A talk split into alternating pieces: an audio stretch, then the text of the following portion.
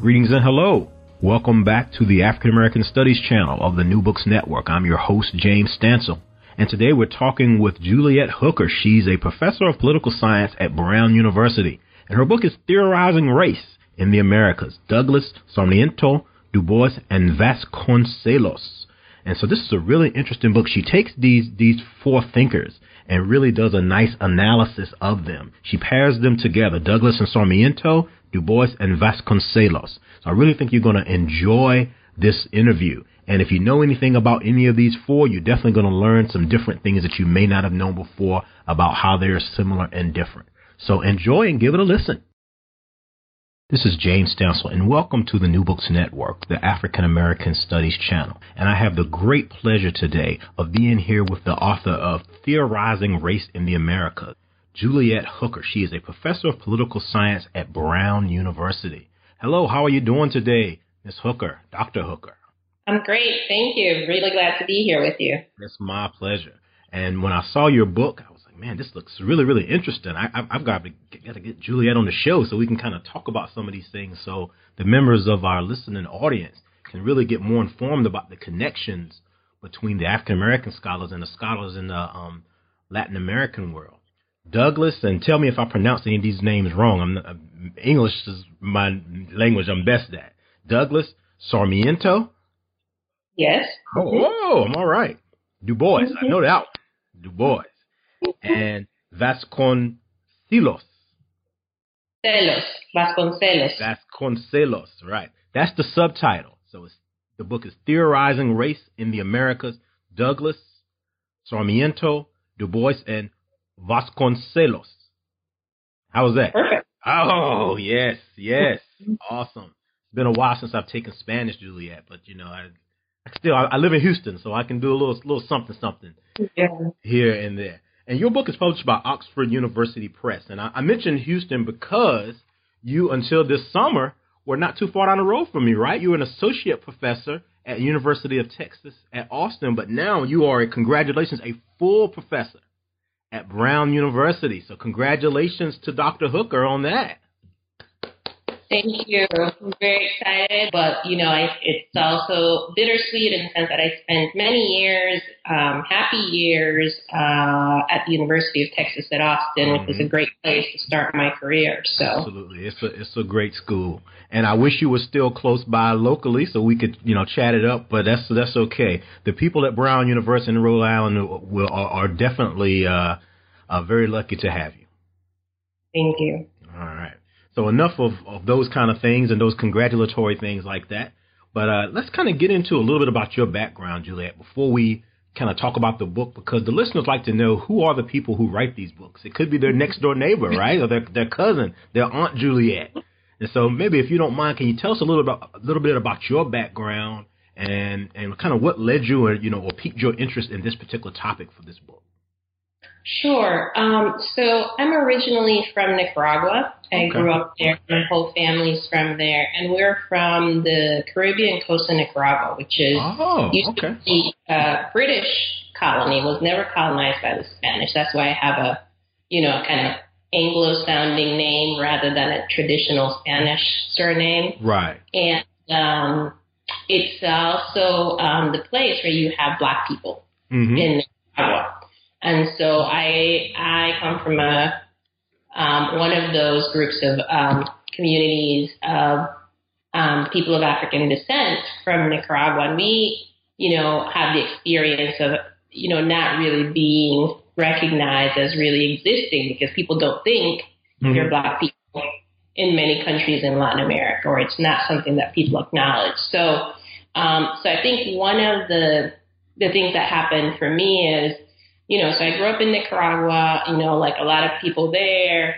Um, I had family who had moved to the U.S. and eventually I came to the U.S. Right. to go to college and then stayed for grad school and then got a job, so stayed for that. So in my own history, I had this experience of migration and also of, you know, traveling and seeing how ideas are different in um, one place than they are in another, but mm-hmm. also seeing the connections, right? And seeing right. the connections between um, Black people in different parts of the Americas. Right. So, um, you know, I my first book um, was on the the kinds of rights that people um, of African descent have won in Latin America in mm-hmm. the past um, 20 years, and then I became interested in the fact that um, there's this way in which we tend to not see um, Latin American and U.S. ideas about race mm-hmm. as actually being conversation, right? We see them as people have this kind of idea of, you know, um, the U.S. has the black-white binary and it has the one-drop rule mm-hmm. and um, and it had right very um, you know sort of clear um, institutionalized legal um, segregation mm-hmm. things like that. Latin America had a different history right there's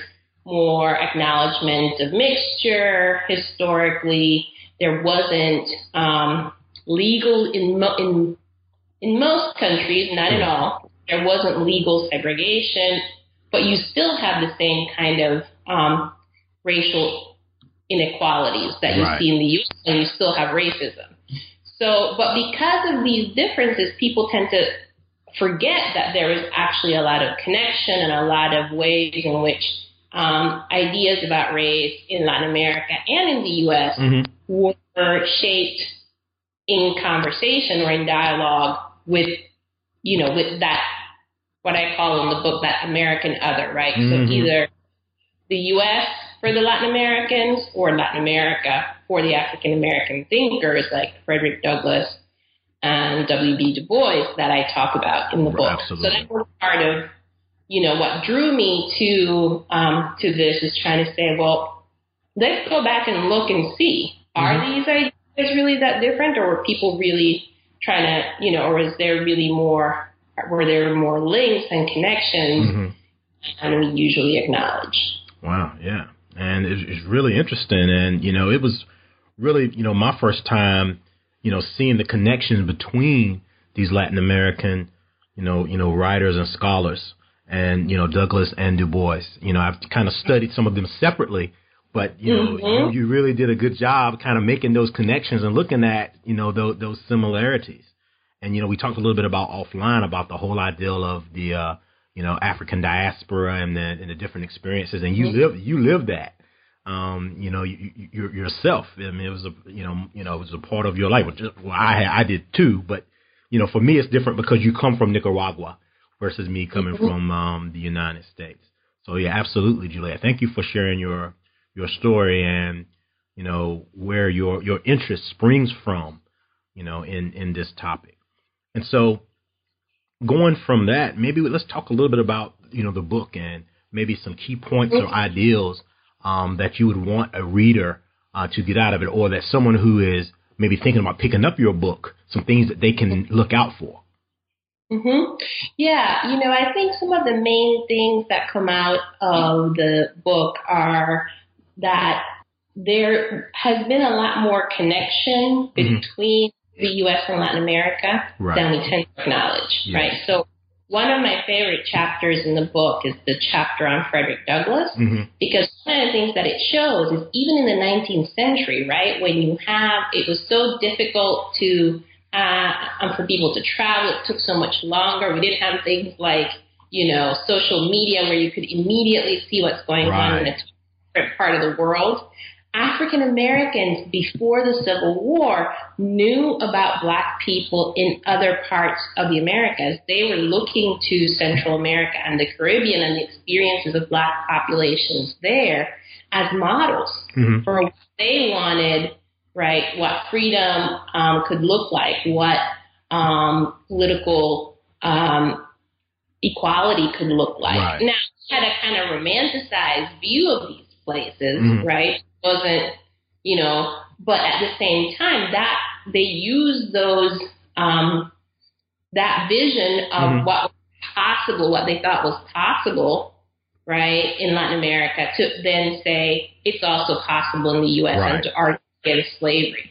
So that's one of the things that I find so fascinating about you know, tracing this history mm-hmm. is seeing that even in times when we would have thought there weren't connections or people weren't aware of each other, that people um, and um, and important figures like Douglass, whom we, you know, of course, everybody knows Douglass and they know his story mm-hmm. as somebody who escapes slavery, becomes this great orator and abolitionist, but they don't know that Douglass wrote about Haiti or that he wrote about Central America, that he published things in his newspapers about these parts of the world, right?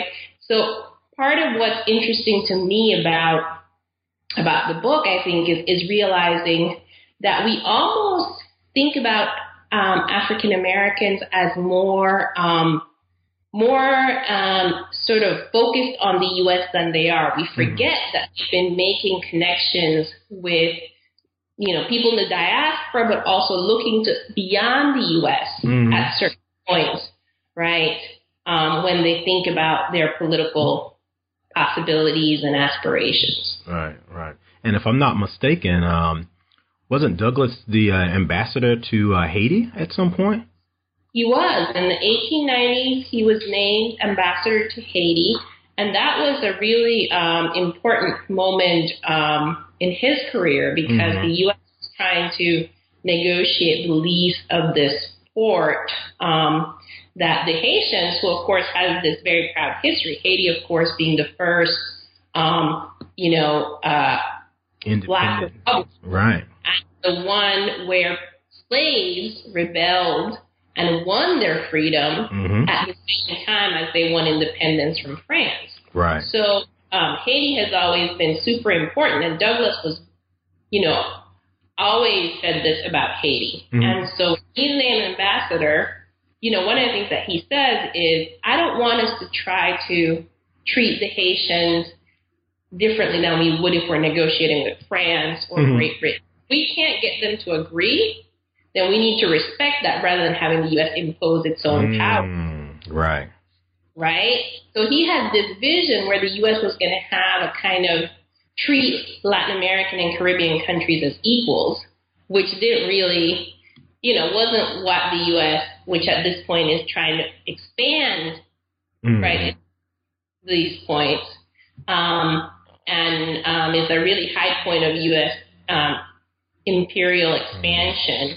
Absolutely. Um, so he ends up being so the press, even though he wasn't the. So then there's the other thing, which is that because he's black, mm-hmm.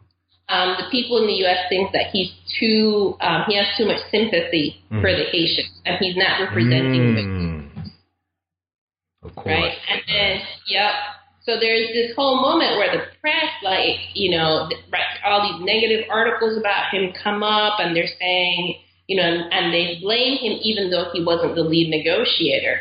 And then at the same time, for Caribbean um, leaders and intellectuals, many of them were very critical of him because they thought he had basically sold out to the U.S. Mm. That he was just representing the interests of mm. the U.S. looking out for for Haiti. And so it's this really interesting moment at the end of this his career where he becomes really disillusioned and um, and resigns. But then, and this is this is where I end the chapter on Douglass in the book. Mm-hmm. The Haitians, there's a, a, World's Fair, World's Columbian Exposition um, in Chicago, mm-hmm. um, and um, the Haitians get are able to have an exhibit, and they ask Douglass to put together the Haitian exhibit. Mm-hmm. So Douglass puts together the Haitian exhibit, and the interesting thing about it is that African Americans were excluded from the U.S. exhibit mm. because it's supposed to show, um, basically, it was really racist in the way it was designed. So it was supposed to show the um, progress from, you know, the savage mm-hmm. people to the very civilized. And so the mm at the top of civilized, so they couldn't have black people in their exhibit. So what Douglass was able to do is he was able to showcase all of these um, famous African American artists. Um, he had poets like um, Paul um, Laurence Dunbar. He had Wells speak. Mm. He was able to showcase African American accomplishments in the Haitian exhibit. wow. Yeah, that's that's something else, and it's really a, you know a, a sad statement about where we were as a country at that mm-hmm. time. But it speaks of the ingenuity of one of our greatest African American leaders. Right, absolutely. Yep. So those are the kind of things that you can read about and learn about in Juliet's book, Theorizing Race in the Americas. Douglass, Sarmiento, Du Bois, and I'll try it one more time, Juliet. Mm-hmm. Vasconcelos. Celos. Ah, almost. Vascon Vasconcelos. Right. And so we're here with, so we're here. Well, I can say it after you say it. so we're here with Juliet Hooker, a professor of political science at Brown University, formerly of the University of Texas at Austin. So she was a Texan for a period of time, and she loved her time as a Texan. But we're so sad that she had to go. But we understand she had to go to advance her career. So we certainly understand that. So theorizing race in the Americas. So before we talk about some of the you know the, the other subjects and topics in, in your book, I really love this cover, Juliet. So can you mm-hmm. tell us a little bit about this cover image and and why you chose it or the publishers chose it for the book? Yeah, so the cover cover image is actually an illustration um, from a collection of hand drawn maps and illustrations that mm-hmm. Du Bois uh-huh. um, commissioned for um, the exhibit on the Negro mm-hmm. Um, that he put together for the Paris World's Fair. Okay. Um, and so there's a whole set of really, I mean, they're beautiful images, mm-hmm. um, graphs and charts, but they all have this kind of modernist look to them. Right. You know, because it was um, um, of the time in the in the in the 1920s. That was the sort of graphic um, kind of style, mm-hmm. and so um, this map is a map of the distribution of the Negro race, right? Mm. And it's just um, and what I liked about it, the reason we chose this image is because it shows, right, the Americas mm-hmm. in one globe, and then it's got Africa in the other, mm-hmm. and then you have lines of connection. Oh, yeah. See, you see the U.S. and Latin America. It, it kind of gave this idea of the, the sort of hemispheric, you know, connections mm-hmm. between people that the book is really about. Um, and also, of course, it was um, commissioned by Du Bois, who's one of the people that I write about in the book, mm-hmm. so it mm-hmm. seemed uh, very appropriate. I, I would agree, and it's a, it's a great cover image. And Juliet did a great job describing that image.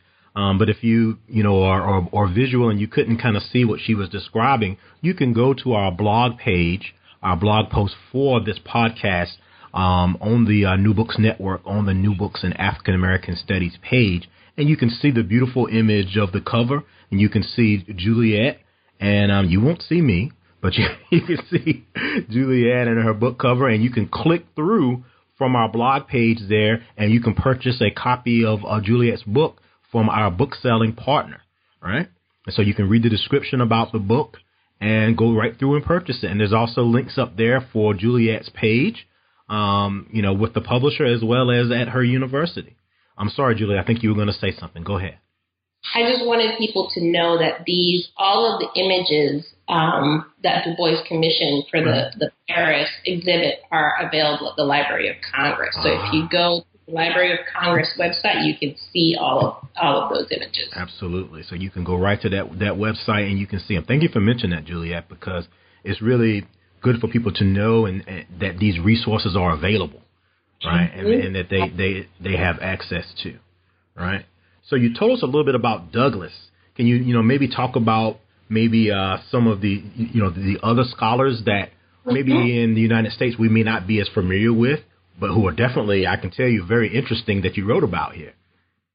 Yeah, so the, the structure of the book is it's divided into two parts. And mm-hmm. so each part is um, has two chapters. One on a U.S. thinker and the mm-hmm. other on a Latin American thinker. And the mm-hmm. idea is that what we're getting is by putting, you know, you can read each chapter by itself, but mm-hmm. it works better if you read mm-hmm. it with its companion, right? Because what you're getting is is that each of these figures they were roughly contemporaries. Mm-hmm. So Douglass is paired with this famous um, Argentinian statesman and uh, intellectual Domingo Faustino Sarmiento.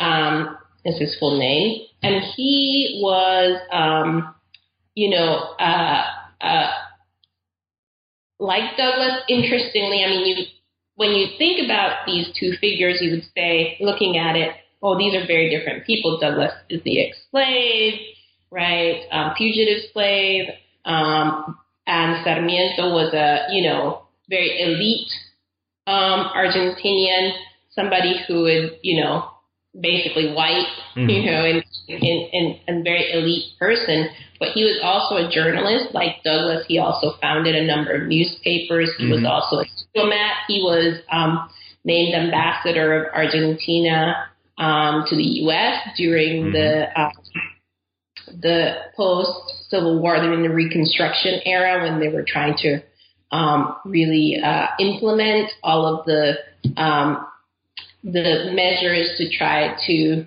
really um, change the South and mm-hmm. make it more more equal. And so, um, and he rose to become president of Argentina.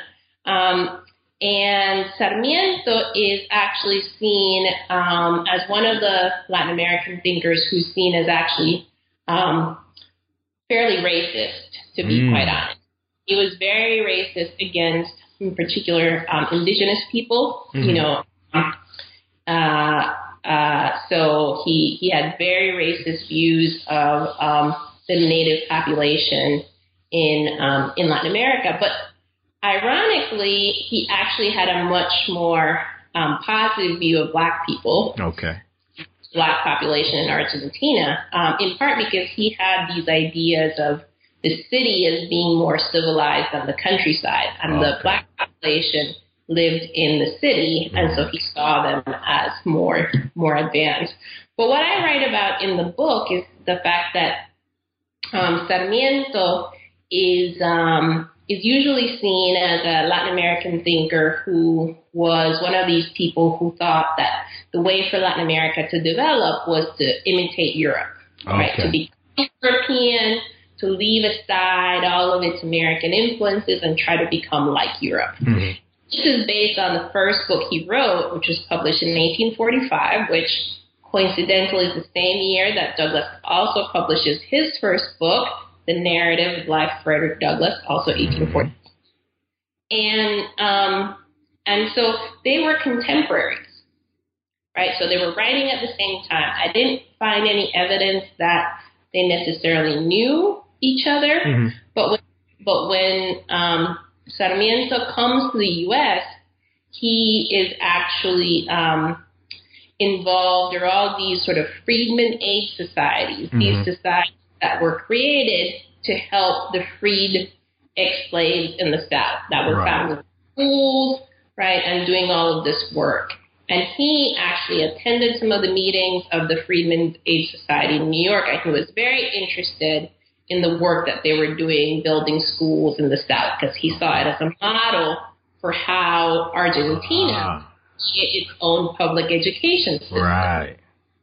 So what I write about in the chapter on him is how how interesting it is that this figure, right, comes to um, the U.S. during Reconstruction and takes away this idea that you can create this public education system mm-hmm.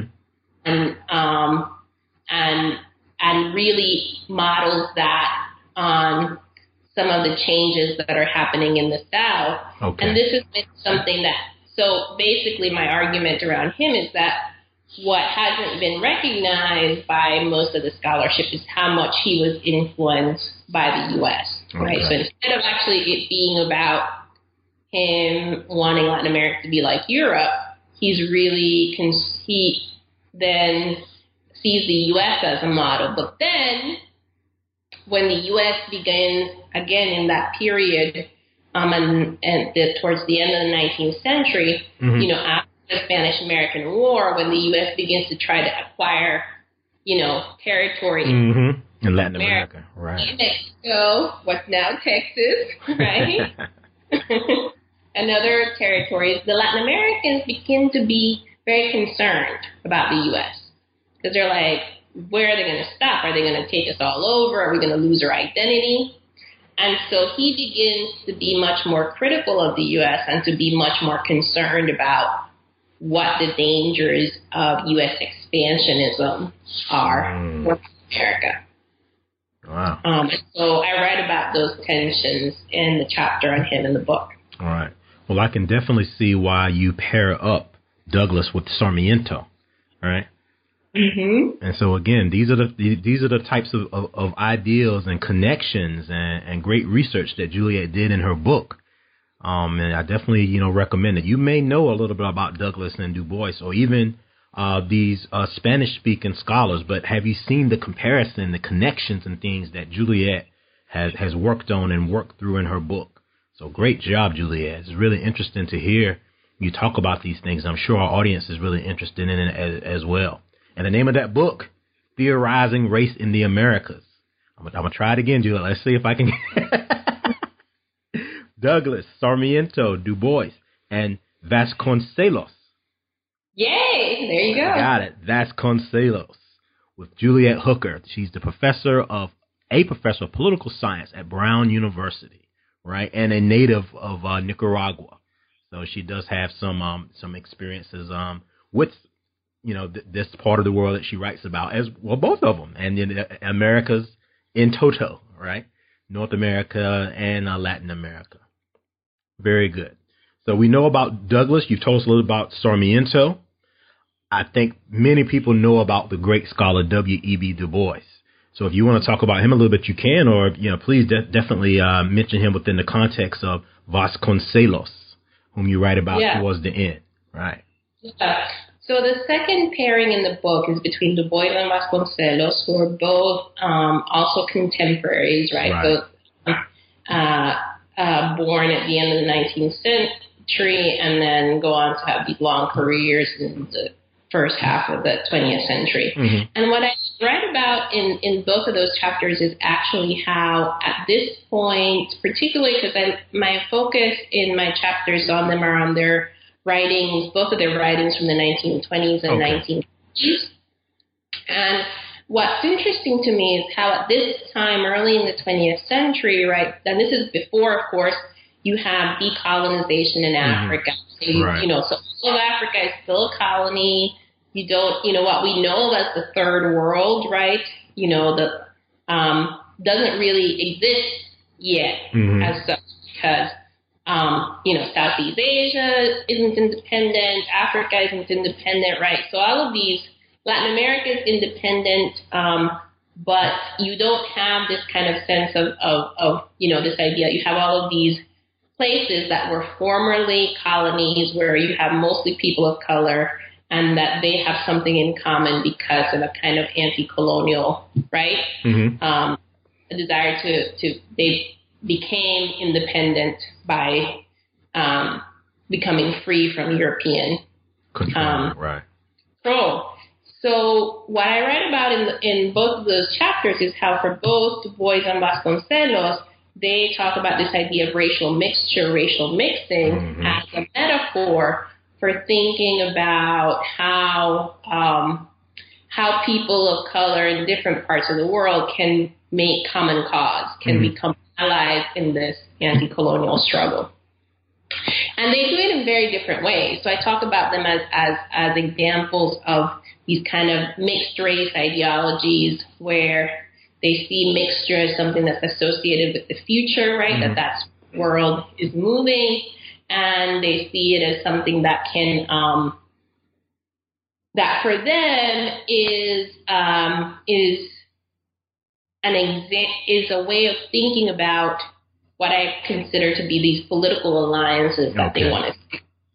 Right now, there are problems with this, of course, and um, because you know people can, you know, certainly mixture as they as Du Bois in particular acknowledged. You know, one of the things that he talks about is how you know mixing had happened essentially because of, of, of rape and mm-hmm. um, you know violation of of um, of non-white women, and so you know it's not to glorify. It. But what's interesting to me is is um, is how these you know in their writings from this time, this is such a persistent theme. Mm-hmm. So, and this is something that is unusual because people don't write about this, think about this as something that Du Bois wrote about, right? Mm-hmm. We think when we think about Du Bois and we think about the souls of black folk, right? And we think about you know Philadelphia Negro, yeah. right? Think um, or the conservation of races essay right. when he calls for black institutions. Um, but what I focus on is in the 1920s, there was this, you know, that's the time when you have the, there, people are really trying to read, to legalize segregation. Mm-hmm. And it's interesting to think about because of the current controversy with the Confederate statutes. Mm-hmm. Right. That these were put up right after the Civil War, but mm-hmm. in fact, most of them are put up in the 1920s and 1930s mm-hmm. when every you know the U.S. was really trying to struggling during those Jim Crow years, right? Jim Crow, and it's the height of lynching and racial terror, right? Mm-hmm. So Immigration, and of trying to put in these immigration bans, right, against people from Latin America, against Asians, Chinese. Um, so you have all of these these various policies that are trying to to keep the U.S. white, right, and keep people from from mixing. And one of them is that they're trying to put in these um, these bans on interracial marriage, mm-hmm. right? Trying to prevent people from marrying across racial lines. And so Du Bois and the NAACP, which had just been formed in 1909, um, they start fighting against these these uh, these bans because not because they say not because we want to be marrying white women. That's not because of course it's always black men and white women that people are, are somehow most worried about. Right. Um, and so um, he says, but because it's a basic right that you should be able to marry whoever you want to marry that wants to marry you, right? And so part of what I write about in the chapter is how, on the one hand, you have these um, this public policy fight in the U.S. right around whether to people are going to be able to marry across racial lines, mm-hmm. and how that comes bound up with with um, you know with these other fights about segregation, about trying to maintain racial purity, etc. So that mixture, this idea of mixture, even if it was just you know, not the fact itself, but the idea becomes a stand in for the possibility of, you know, of political equality, of not, of moving beyond Jim Crow, mm-hmm. et cetera. And I focus in particular on a novel of his. Um, this is really fascinating. So he wrote some novels. One of them is this novel called Dark Princess. Mm-hmm and it is about this Indian woman, this Indian princess, I mean, from India. Okay. And she has a romance with this African American man um, from the U.S., and this is the story of how they lead this global anti-colonial revolution. Of the he has this idea of the the Council of the Darker Peoples of the World, who are struggling in Japan and Egypt. Um, uh, in the U.S. Um, to overthrow um, white supremacy. Hmm. Um, so I, that's one of the things that I write about in that chapter. Ah, that sounds like a, a, a movie plot there or something. Right, exactly. and, and think about this. This came out in 1928. When this came out, the New York Times was just like their review. They were just high. They were like, "What is Mr. Du Bois thinking? This is, you know, this is this is offensive on on all kinds of levels, right? right? People just didn't know what to make of it. So wow. So so it's really about these attempts by people at this time when you couldn't imagine so many things that we take for granted now, mm. right? How do we imagine that future in this moment of racial violence and racial terror and anti-immigrant sentiment? How do we imagine a future mm. beyond that? And and in that section of the, the book, as you mentioned, Du Bois is writing about similar things to what Vasconcelos is writing about as well, right? Can you talk a little yes. bit about Vasconcelos? Of course. So Vasconcelos is a Mexican um, intellectual. He um, was um, also very prominent, rose to become um, Minister of Education, mm-hmm. um, and ran for the presidency but lost. And he is known in Latin America as one of the people who um, has um, most, uh, you know, as one of the people who has most um, popularized this ideology of mestizaje racial mixing. Mm-hmm. One of the things that he argued, and this is, you know, one of the, the themes of the book mm-hmm. is that all these thinkers, African American thinkers in the US and Latin Americans, are all arguing against the scientific racist theories of the day that mm-hmm. say that black people and Latin Americans are inferior because they're mixed or because they have black and indigenous populations. So, um, according to these theories, right, it's only the Europeans and only Northern Europeans who are the most advanced, the most um, uh, superior people.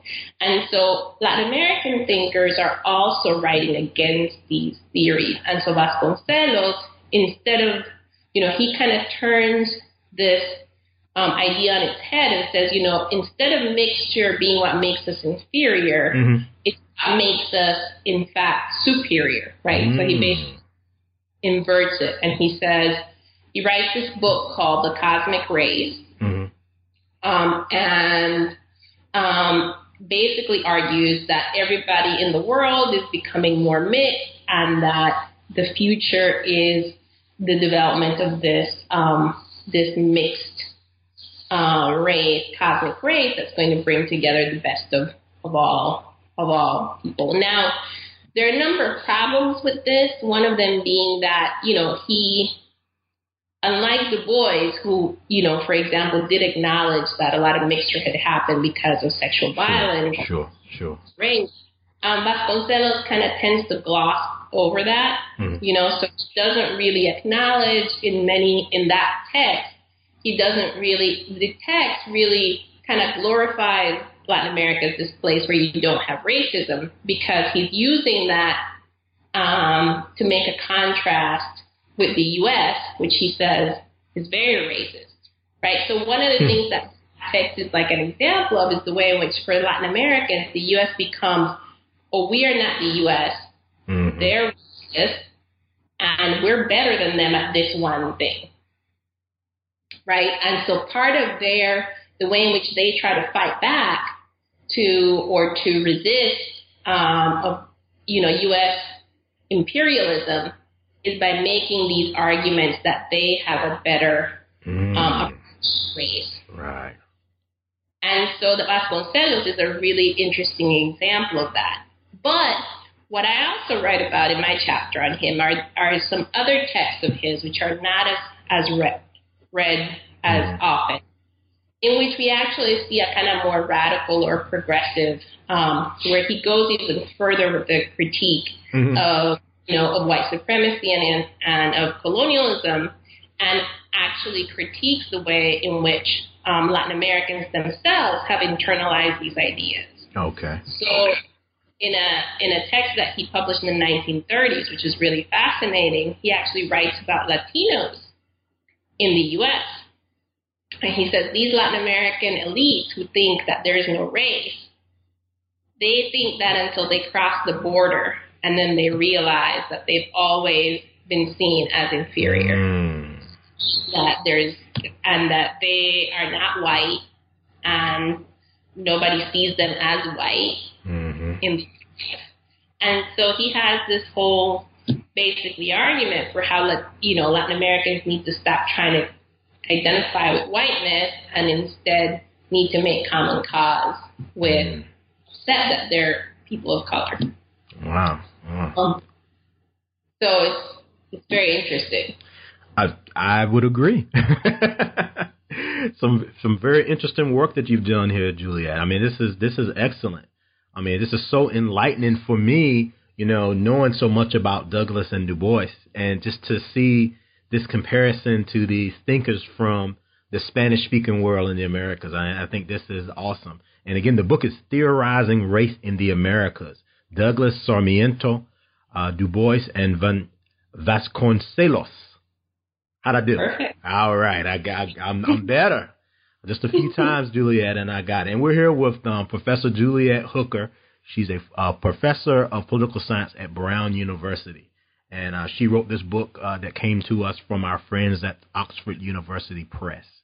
And so I'm, I'm hoping that everyone is enjoying this great knowledge that uh, Juliet is sharing with us. I mean, this is really interesting stuff. And um, you know, before we go, I don't want to keep you all day, Juliet. I could, we could, I could talk with you about this stuff all day. We could keep some of that Starbucks, and we can just, uh, you know, keep keep going. But I don't want to do that. I know you're probably getting ready for your small fall semester as well, right? Yes, yeah, definitely. your, your first one at Brown, so we want to make sure that you uh, leave a good impression on on those students. Um, but before we go, I just wanted to, you know, to, to ask you, um, and I like to ask, you know, uh, the scholars that I talk with this, how long did the process take for you to complete this project, and what what type of research methods did you use? I think it's really important for people who maybe are up and coming scholars or people just average person who's interested in conducting some research. Can you share that with us? Well, um, it you know books take a long time to uh, write. Um, so and and this book in particular took a long time. Um, actually, it didn't take that long given given the amount of research that I had to do. But when I first had the idea around the idea for the book mm-hmm. in 2009 was when I started thinking about it. Okay. Um, but I didn't really have a chance to really dig down and, and just focus on research because of, of administrative work and other things I was doing mm-hmm. until, you know, a few years ago. So, um, but what the re- the reason that this was a um, this book required a lot of work was because of all the you know one of the things that I, I, I do in the book is I try to go beyond often when we read uh, you know certain figures we only read one one book or we read their major so we know the narrative by Douglass, or we mm. know um, uh, Souls, Souls of Black, Black Folk by Du Bois, or in the case of Sarmiento, we know his most famous book, which is Facundo, mm. um, Civilization or Barbarism. But I, one of the things that I argue is that when we do that, we restrict our view of some of these people, right? Du Bois lives into his 80s, Sarmiento lives also these very long lives, and their ideas change over time. Right. So if we only look at something that somebody published when they were, you know, what, 28, and they go on to live until they're, you know, there's there's a whole there's decades of, of work that we're not taking into account. So part of it was trying to, to be really comprehensive in looking at the, the various periods. Um, and of course, nothing is completely exhaustive. I mean, you could write books about a whole book on any of these people, and people Absolutely. have right multiple books on, on different aspects of their thought. But one of the things that made it very time consuming was trying to read comprehensively um, in their work on the area I was interested in. So one of the things that I clear about is this is a book about their ideas about race, not a book about their ideas on other subjects. So that that limited what I was doing.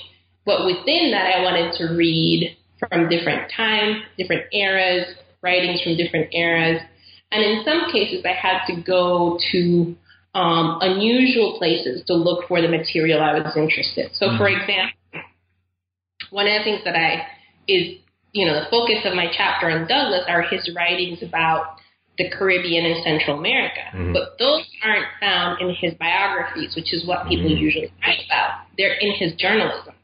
So I had to go to his newspapers to look at what Douglass actually published in his newspapers about Central America and Haiti and the Dominican Republic, right? So, so, so one of the things that um, I would say, one of my lessons learned from doing this book is that we we can be creative about the archive, mm. right? It doesn't necessarily have to be um, you know, some sometimes finding a th- you know someone's ideas, it's not necessarily going to be in in the the place that we think that they are. So one of the things that I use, for example, um, in the chapter on Sarmiento, right?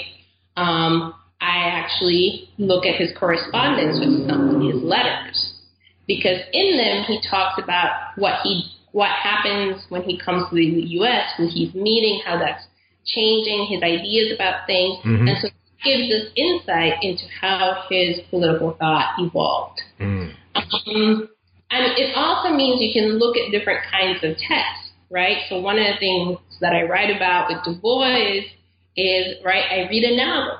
And I'm not reading it as a literary critic because I'm not a literary critic. um, it's what are the political ideas mm-hmm. that we can take out of this piece of fiction that Du Bois wrote. Absolutely. Wow.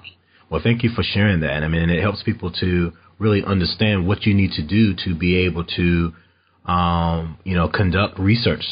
You know, you know, a, a book length research study like you did here. I mean, it, it's not just going to those places that you would normally go, those regular, uh, you know, kind of haunts. You got to dig a little deeper and look in some different places and really have a specific focus. And like you said, you know, it's very clear from the title of this book, Theorizing Race. You know, there are many other things you could talk about, but you really need to have a clear focus on what it is that you want to accomplish in order to do the best job and not kind of, uh, you know, uh, veer off. I couldn't think of the word I was looking for. Veer off too broadly or too too widely, right? So thank you so much, Juliet, for for for sharing that with us. And again, the book is Theorizing Race in the Americas. Douglass Sarmiento, Du Bois, and Van Vasconcelos. And the author is Juliet Hooker from our friends at Oxford University Press.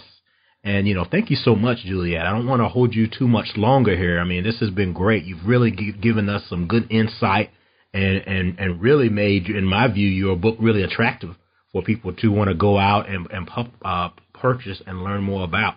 And remember, right from our New Books in African American Studies page, you can click right through and you can purchase from our partner bookseller. You can purchase Juliet's book. But before we go, Juliet, I wanted to give you an opportunity. Um, if any of the uh, listeners want to reach out to you, you know, what would be an easier way for them to do that if they want to ask you some more questions or or find out, you know, more things that you're involved in, you know, maybe share some of your current or future research or any other uh, productions that you uh, wanted to mention. And I will just mention for you your first book you mentioned earlier, but I will say the name for everyone is uh, Race and the Politics of Solidarity, right? That's mm-hmm. Juliet's first book. So if you want to read her book that she wrote before Theorizing Race in the Americas, you can read that one. It's um, again, it's Race and the Politics of Solidarity. But yeah, de- definitely share with us uh, any future projects, current projects, or anything that you want to point our attention to. Yeah, so if you know if anyone needs to reach me, I'm easily found through the Brown website. Just go to the political science department, and my contact information is there. Excellent. Um, uh, currently, I'm working. I've been working. Um, you know, one of the things that happened was when I was writing this book. Mm-hmm. Uh, you know, the the world doesn't stop, no, and so when in the process of writing, for example, Ferguson happened.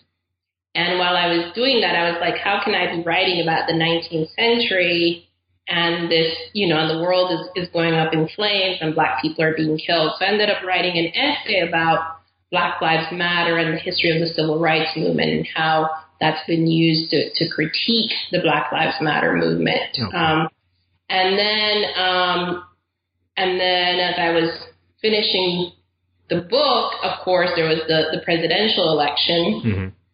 and the, the rise of, of, uh, of Donald Trump. And so I actually just published an essay that just came out in South Atlantic Quarterly called black protest, white grievance, that's about how this idea of white people as victims has become politicized mm. in the Obama and the Trump era. So this is these are all part of a current project that I'm working on that's really trying to move to the sort of trying to figure out um, what where we are in, in terms of racial politics in the U.S. right now, okay. and what it means for how um, what you know for black political thought and black politics, which are the things that, that I write about. Wow. Well, those, those sound interesting. And if uh, they end up, which I'm sure it will, based on what you're saying, ends up uh, matriculating together into a nice book project, mm-hmm. you know we want you back on the New Books Network, Juliet. Well, I'd be happy to be back. It's probably going to take a while, but yeah. you know. As we said, these aren't romance novels that you're writing, so it does it does take some time. Well, that's that's okay. Anytime that uh, you want to come and talk with us about one of your projects, you're always welcome. I do appreciate um, you spending some time with us today, and um, we're going to let you go here shortly and um, give you a chance to get ready for those new Brown students. And just let me say, all you Brown University students, you all be very nice to Dr. Hooker this semester, okay? She's a very nice woman, and I want you all to be nice to her and welcome her in at um, Brown University. We're going to miss her at University of Texas at Austin, so you treat her nicely, okay, at Brown University. So maybe some of your students will come in and say they they listened to this podcast when they were kind of researching you a little bit. That would be pretty cool. All right. So again, the book is Theorizing Race in the Americas, and the author is Juliet Hooker. And thank you so much for spending time with us on the New Books Network, Juliet. And if you can tell the audience goodbye, we'll let you go there. But oh, go ahead. I'm sorry. Go ahead. No, no. I was just gonna say thank you. It's been um, it's been a pleasure to be able to talk to you about the book and and then to um, reach out to your listeners. And it's you know thing about being um, about uh, writing a book is you never know how it's going to be received. So whenever people are interested, that's the best um, response that you can have. So I'm I'm really it's always a pleasure to be able to talk about the book, and um, thank you for uh, for um, having the having me on your on your podcast.